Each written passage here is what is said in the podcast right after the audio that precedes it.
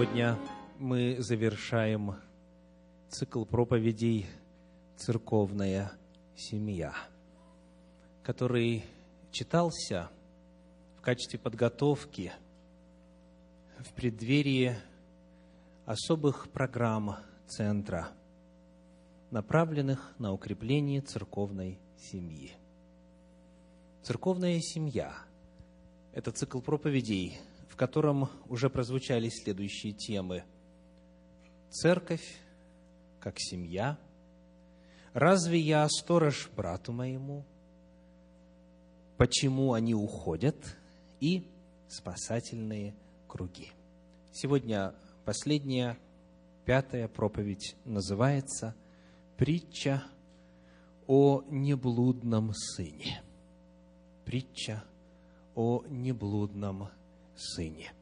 Я приглашаю вас открыть 15 главу Евангелия от Луки.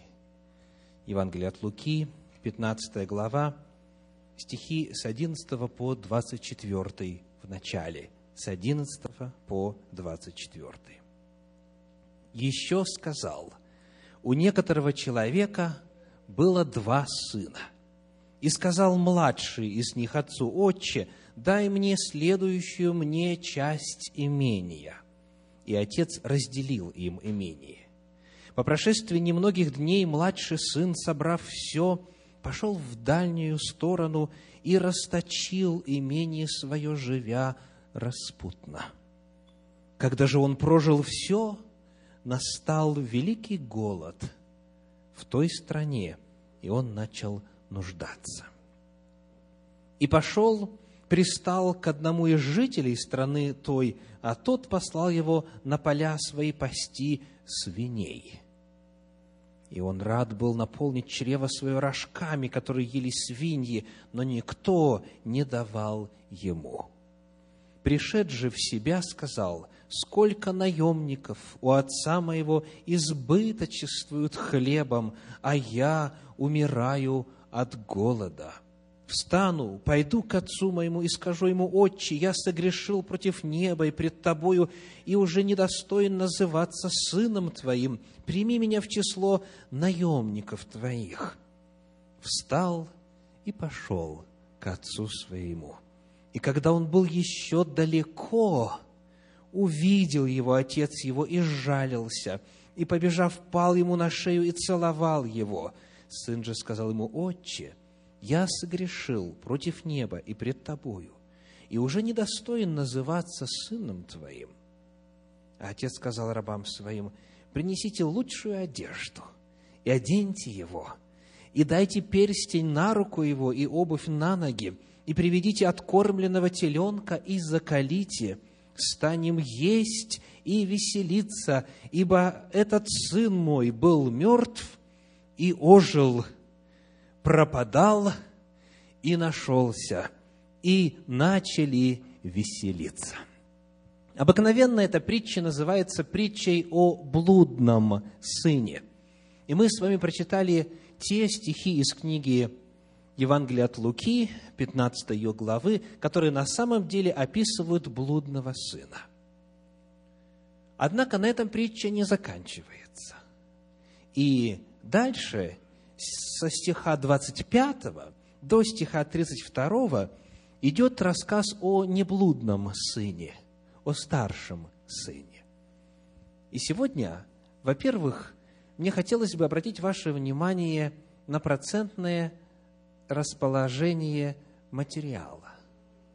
Сколько рассказывается о блудном сыне в этой притче, а сколько о неблудном. Всего в синодальном переводе общее количество слов в этой притче составляет 366. 366 слов от стиха 11 до стиха 32. Из них для описания истории блудного сына используется 229 слов, что составляет 62,5%. 62,5.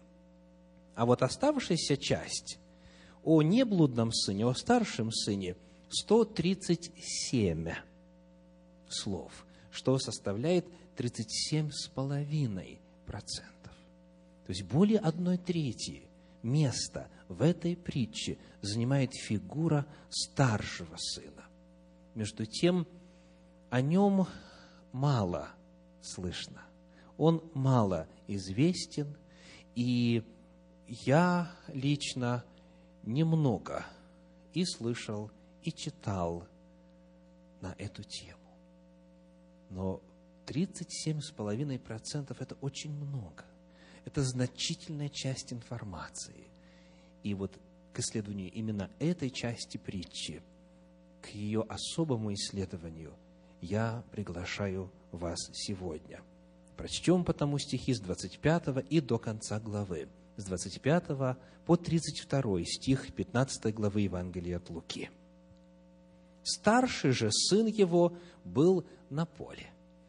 И, возвращаясь, когда приблизился к дому, услышал пение и ликование. И, призвав одного из слуг, спросил, что это такое? Он сказал ему, брат твой пришел, и отец твой заколол откормленного теленка, потому что принял его здоровым. Он, то есть старший брат, осердился и не хотел войти. Отец же его вышед, звал его, но он сказал в ответ отцу, «Вот я столько лет служу тебе, и никогда не приступал приказания твоего, но ты никогда не дал мне и козленка, чтобы мне повеселиться с друзьями моими. А когда этот сын твой, расточивший имение свое с блудницами, пришел, ты заколол для него откормленного теленка – он же сказал ему, сын мой, ты всегда со мною, и все мое твое. А о том надобно было радоваться и веселиться, что брат твой сей был мертв и ожил, пропадал и нашелся. Вот эта часть притчи о неблудном сыне. Посмотрим, что Иисус рассказывает о нем. Посмотрим на его реакцию в отношении того, что описано первых 220 словах этой притчи. 28 стих, 28 стих 15 главы. Он что сделал? Осердился. Слово «осердился» в подлиннике в греческом глагол «оргизомай» переводится на английский так «be angry», «be furious», то есть разгневаться, прийти в ярость. Ему не просто грустно стало, или он осерчал, а он именно в ярость пришел. То есть его гнев наполнил по той причине, что брат его вернулся живым. Дальше сказано, он пришел в ярость, 28 стих, и не хотел войти. Вопрос, куда? В дом домой к Отцу. Представляете, человек говорит, если этот грешник находится в этом обществе, в этом доме, то тогда мне там места нет. Он говорит, я не пойду туда, потому что неправильно так величать, привечать и принимать грешник.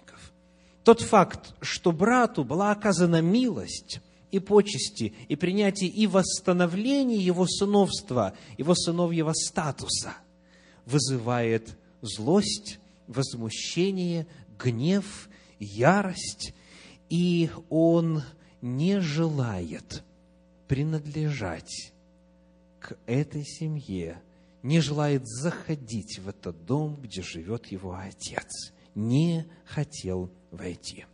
Что еще мы узнаем об этом старшем брате?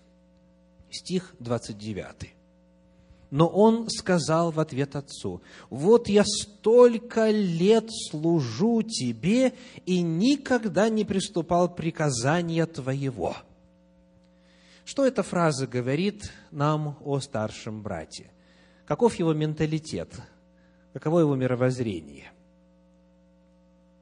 я слышу одно емкое слово – самоправедность. Согласны? самоправедность, никогда ни в чем не нарушал твоей воли, это на самом деле высокое достижение. Что еще это говорит о мировоззрении старшего брата? Он оценивает свою жизнь в отцовском доме исключительно с позиции дел, с позиции закона. Он считает себя достойным. Почему? Потому что ведет правильный образ жизни. То есть степень достоинства человека и степень недостоинства, соответственно, он измеряет сквозь призму дел, сквозь призму поступков, сквозь призму закона. Это законнический подход к взаимоотношениям с Отцом. Когда он говорит о своей причине, он в первую очередь называет свои достоинства, которые, конечно же, если сравнить с блудным сыном, очевидны, выпячиваются и, по мнению старшего сына, должны были бы послужить должным основанием для лучшего к нему отношения отца. Дальше он говорит в этом 29 стихе, но ты никогда не дал мне и козленка, чтобы мне повеселиться с друзьями моими. Что эта фраза говорит о нем? Ему того же хотелось, что и младшему сыну. Ему хотелось веселиться, ему хотелось быть с друзьями, ему хотелось удовольствий, его привлекала вот такая жизнь, которую он осуждает. И эта мысль еще у нас повторится сегодня. Он хотел бы веселиться, но что? Сдерживал себя, потому что думал, что если он не будет исполнять волю Отца – то тогда он не будет должным образом любим отцом. Любовь отца он воспринимает сквозь призму того, что он делает. И еще очень важный момент в этой фразе. Он упрекает отца в чем?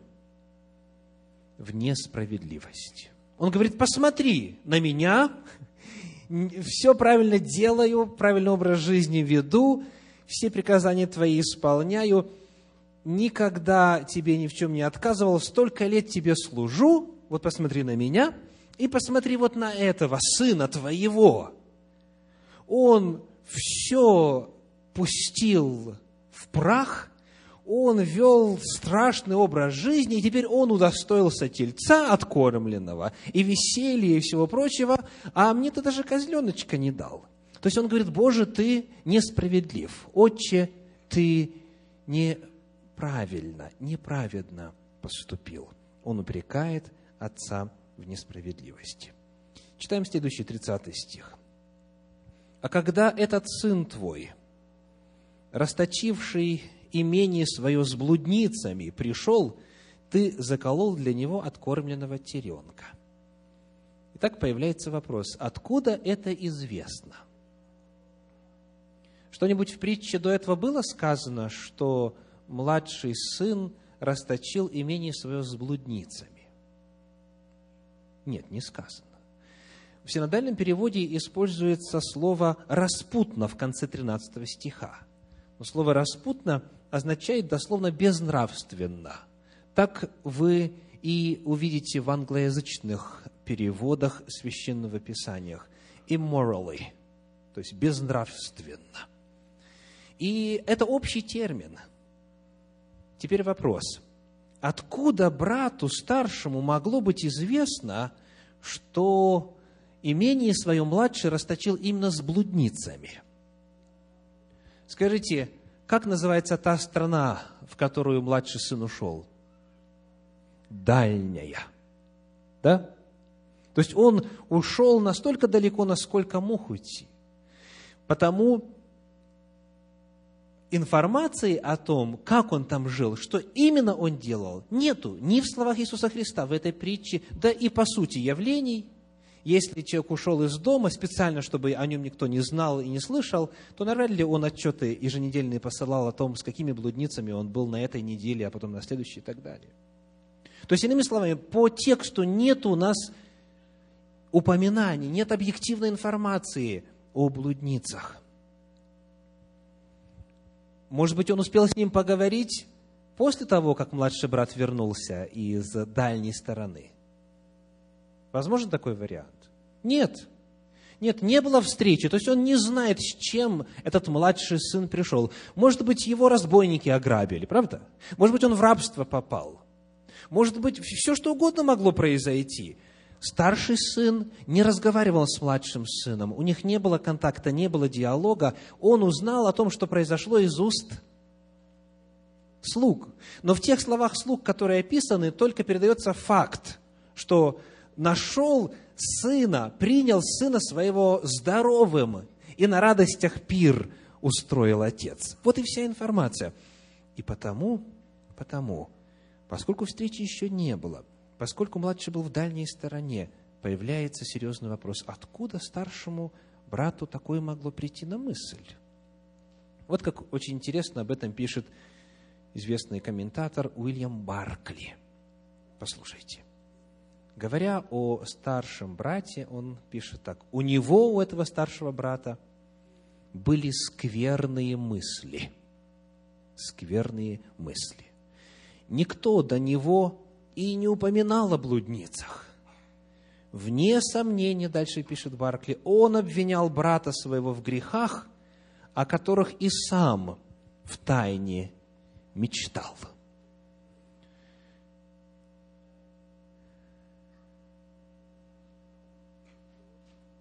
Как неблудный сын относится к блудному?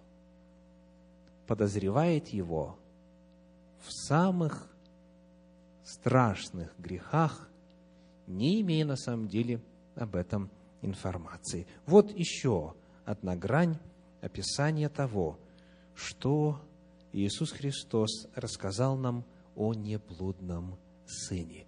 Ему хотелось веселиться. Он понимал, что если бы кто ушел из дома, то он сразу бы к блудницам пошел. Это его нутро, это его сущность. Это говорит о нем самом. Вот это реакция старшего брата.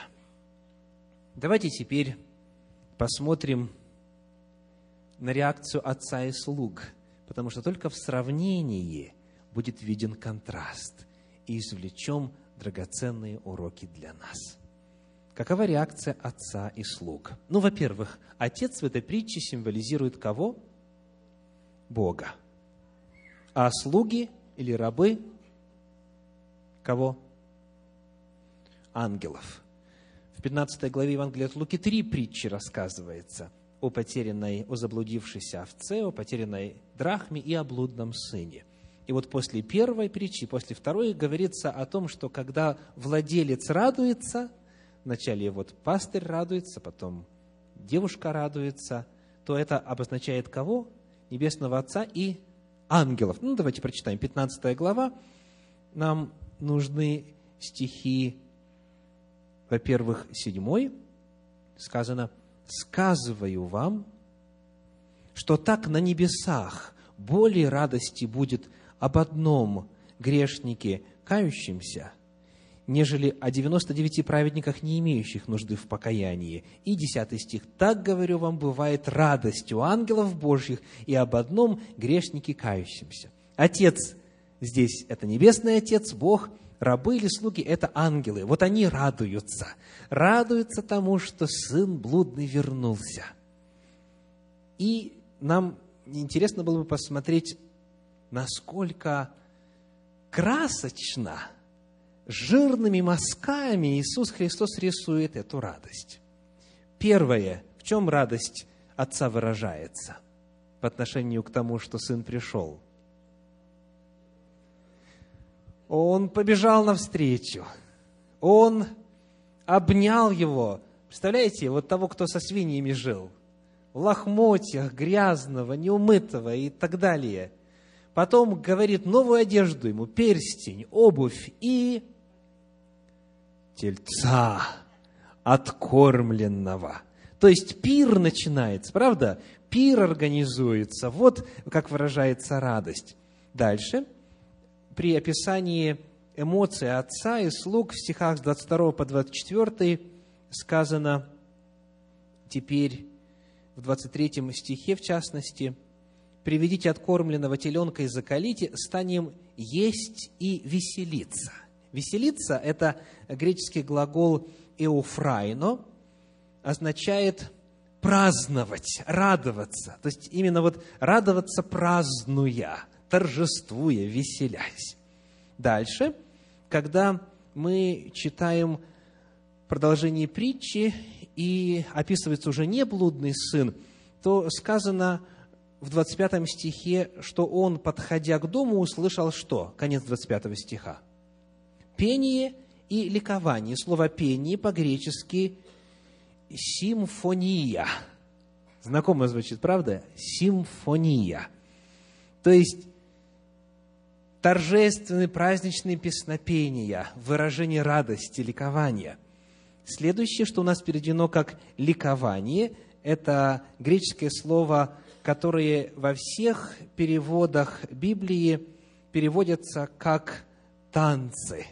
Давайте посмотрим на английский. Если у нас здесь есть uh, King James Version, слово ликование, последнее слово 25 стиха, можете прочитать вы? Еще громче, чтобы не сказали, что это я придумал. Dancing, да? То есть что? Танцы.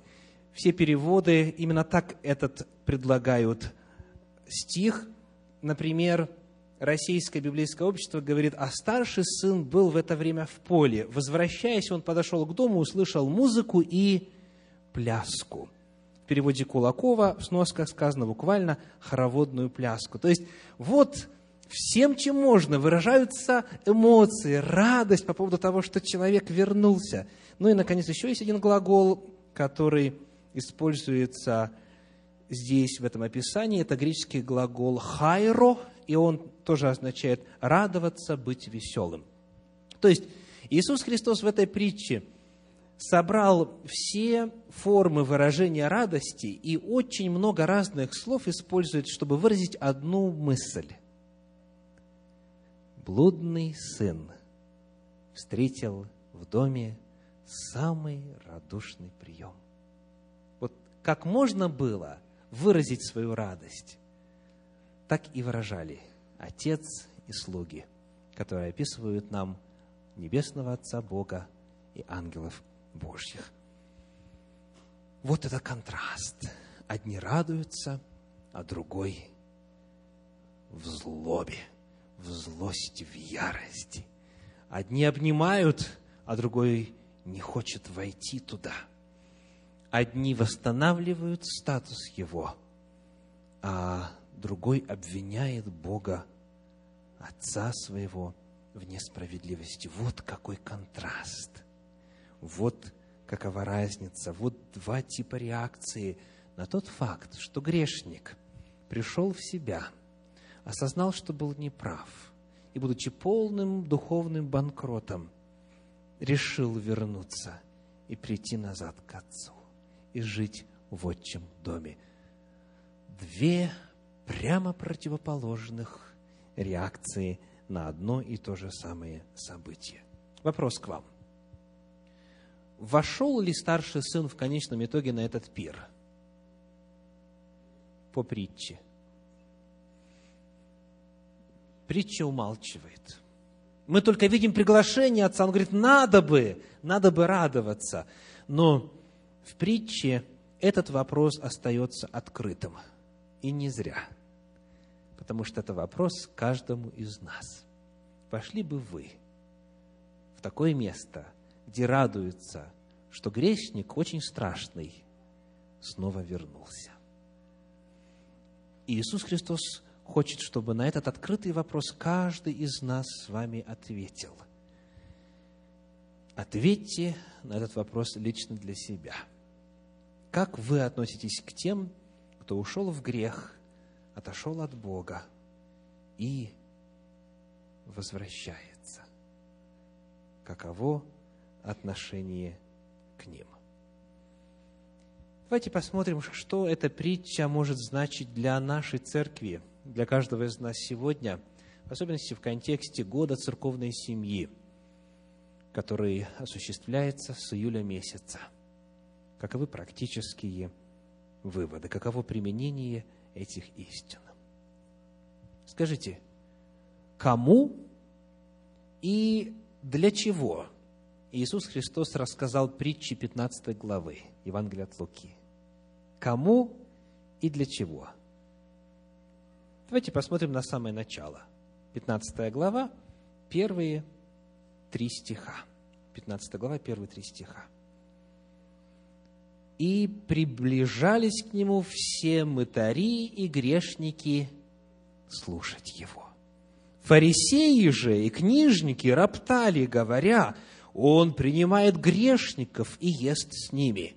Но он, то есть Иисус, сказал им следующую притчу. Итак, контекст этой притчи таков, что есть две группы людей – праведники и грешники. Иисус Христос грешников принимает, а праведники при этом недовольны, возмущаются и ропщут на Него. И потому им, тем, кто ропщет, Иисус Христос и рассказывает эти притчи. То есть контекст здесь очень ясен, и замысел Иисуса Христа довольно очевиден. Он рассказывает фарисеям, книжникам, тем, которые возмущались тем обстоятельством, что Иисус Христос принимает грешников. Ну и теперь давайте посмотрим. Мытари и грешники. Что этот оборот значит? Кто такие мытари? Кто такие грешники? Мытари – это сборщики налогов. И чтобы сократить рассказ, давайте посмотрим, как в 18 главе Евангелия от Матфея описывается их статус. Матфея 18 глава, стихи с 15 по 17. Матфея 18 глава, с 15 по 17. Если же согрешит против тебя брат твой, кто? Брат твой, значит, член этого общества. Так? Дальше. Пойди и обличи его между тобою и им одним. Если послушает тебя, то приобрел ты брата твоего. Если же не послушает, возьми с собой еще одного или двух, дабы устами двух или трех свидетелей подтвердилось всякое слово. Если же не послушает их, скажи церкви. Итак, тут контекст очевиден – скажи церкви, а если и церкви не послушает, то да будет он тебе как язычник и мытарь. То есть, в какой категории находится мытарь? Что описывается здесь? Это бывшие члены церкви, бывшие члены этого общества. То есть, говорится о всей процедуре работы по спасению грешника, но если не помогает, то да будет он тебе вот таким, как язычник и мытарь. То есть, говоря современным языком, грешники, мытари, в частности, это никто иной, как бывшие члены церкви. Это те, которые ушли, которые были исключены, которые потерялись, которые исчезли. Они когда-то были частью общества, но теперь перешли в иную категорию по причине своих грехов. Потому вопрос, который рассматривается в 15 главе Евангелия от Луки, помимо общих вопросов отношения Бога к грешникам, рассматривает и частный вопрос. Как относятся члены церкви, действующие, нынешние, к тем, кто был исключен из церкви? тем, кто ушел из церкви, тем, кто оставил эту церковную семью. Вот какой вопрос рассматривается. Потому сегодня нам будет чему здесь поучиться с вами. Как вы относитесь к тем, кто ушел? Неважно, исключен ли официально, имя вычеркнуто из списков, либо просто ушел, и неизвестно где – Каково ваше отношение к мытарям и грешникам? Главный вопрос, который рассматривается здесь касательно отношений, звучит так. 15 глава Евангелия от Луки, 30 стих. Луки 15, 30. «А когда этот сын твой, расточивший имение свое с блудницами, пришел» и так далее. Как старший неблудный сын называет младшего блудного в разговоре с отцом? Это сын твой. Слышите? Этот сын твой. То есть, не этот брат мой, который ушел и столько горя натерпелся, и который, слава Богу, не погиб, а вернулся, это сын твой. Понимаете, отрицать объективно невозможно. Но вот выражение братских, сестринских чувств, вот этого нет. Этот сын твой. А теперь посмотрим, как отец называет младшего. 31 стих. Он же сказал ему, «Сын мой, ты всегда со мною, и все мое твое». Это он кому говорит? Старшему. В русском переводе синодальном то, как старший называет младшего сын, и то, как отец называет старшего, одно и то же слово – сын.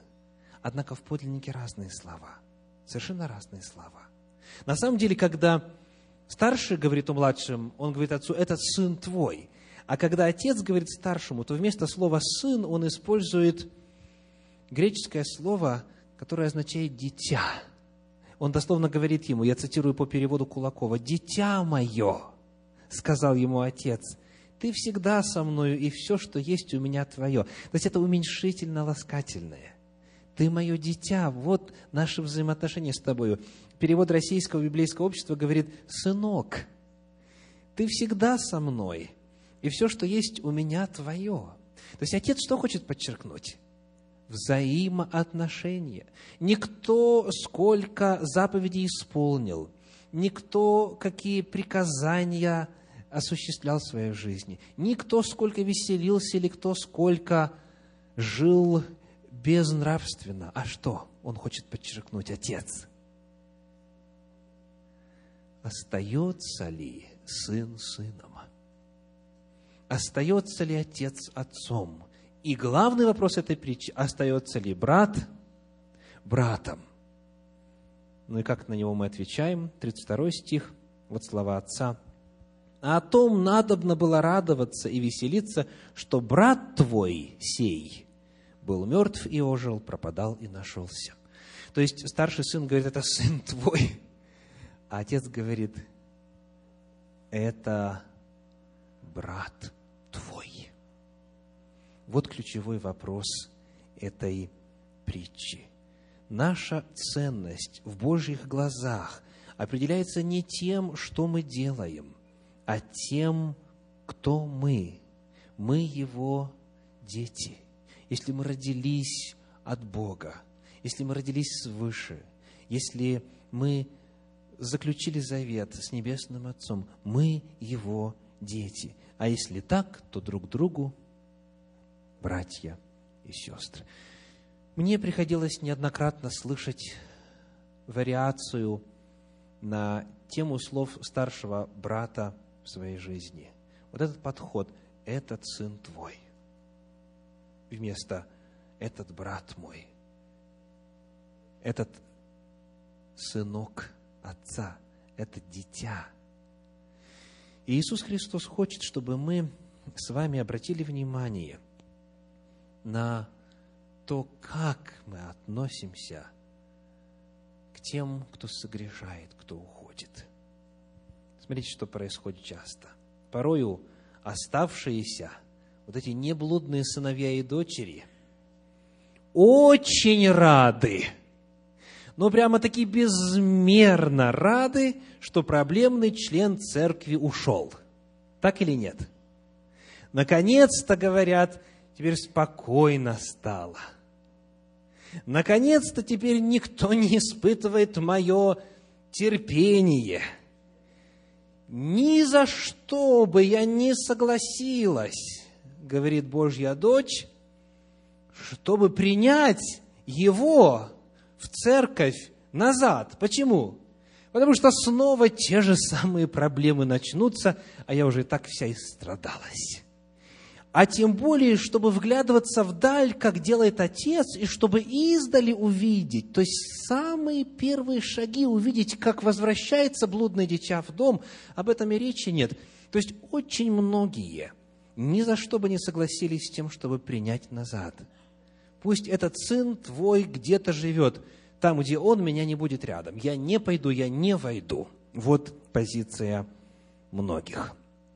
Иисус Христос говорит, что главный вопрос здесь не в образе жизни, не в грехах, не в послушании или непослушании. Главный вопрос в статусе взаимоотношений. Для Бога каждый его сын и дочь навеки останется сыном и дочерью. И он этой притчи желает научить нас, чтобы точно так же мы относились к братьям и сестрам, которые заблудились.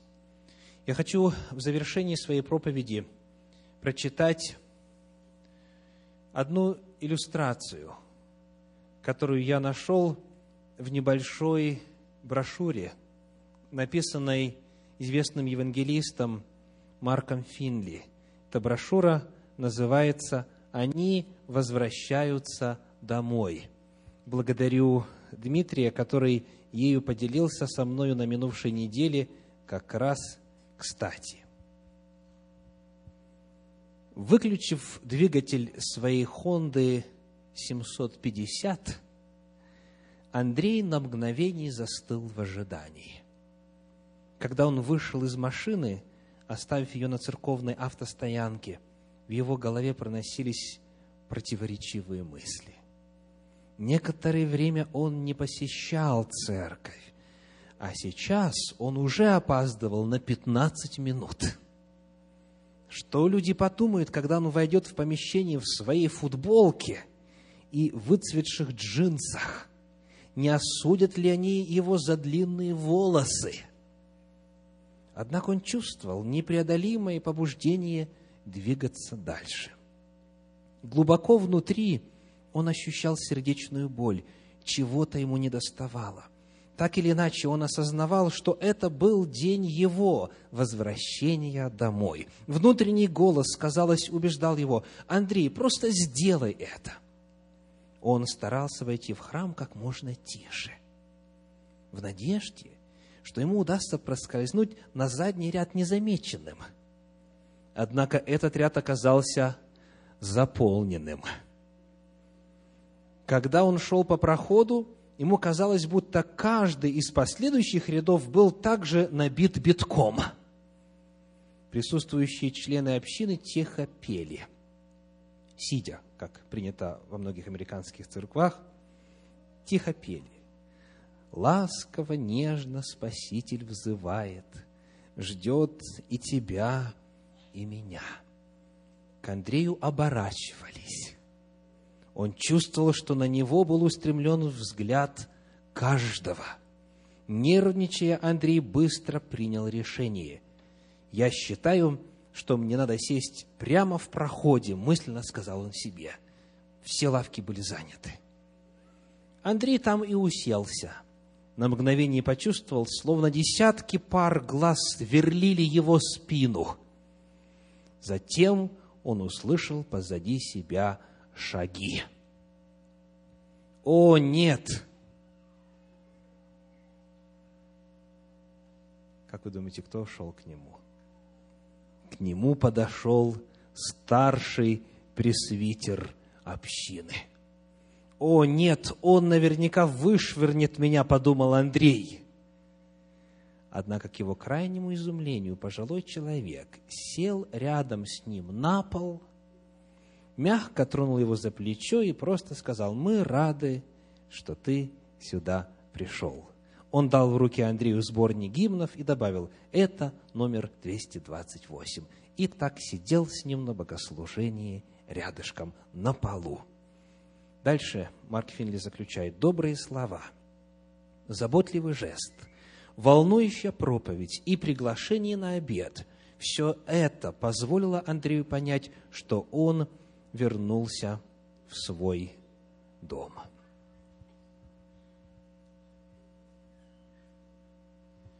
Дорогие братья и сестры, в этом церковном году, в году церковной семьи, мы с вами молимся о тех, кто уже давно не посещает богослужение нашей церкви.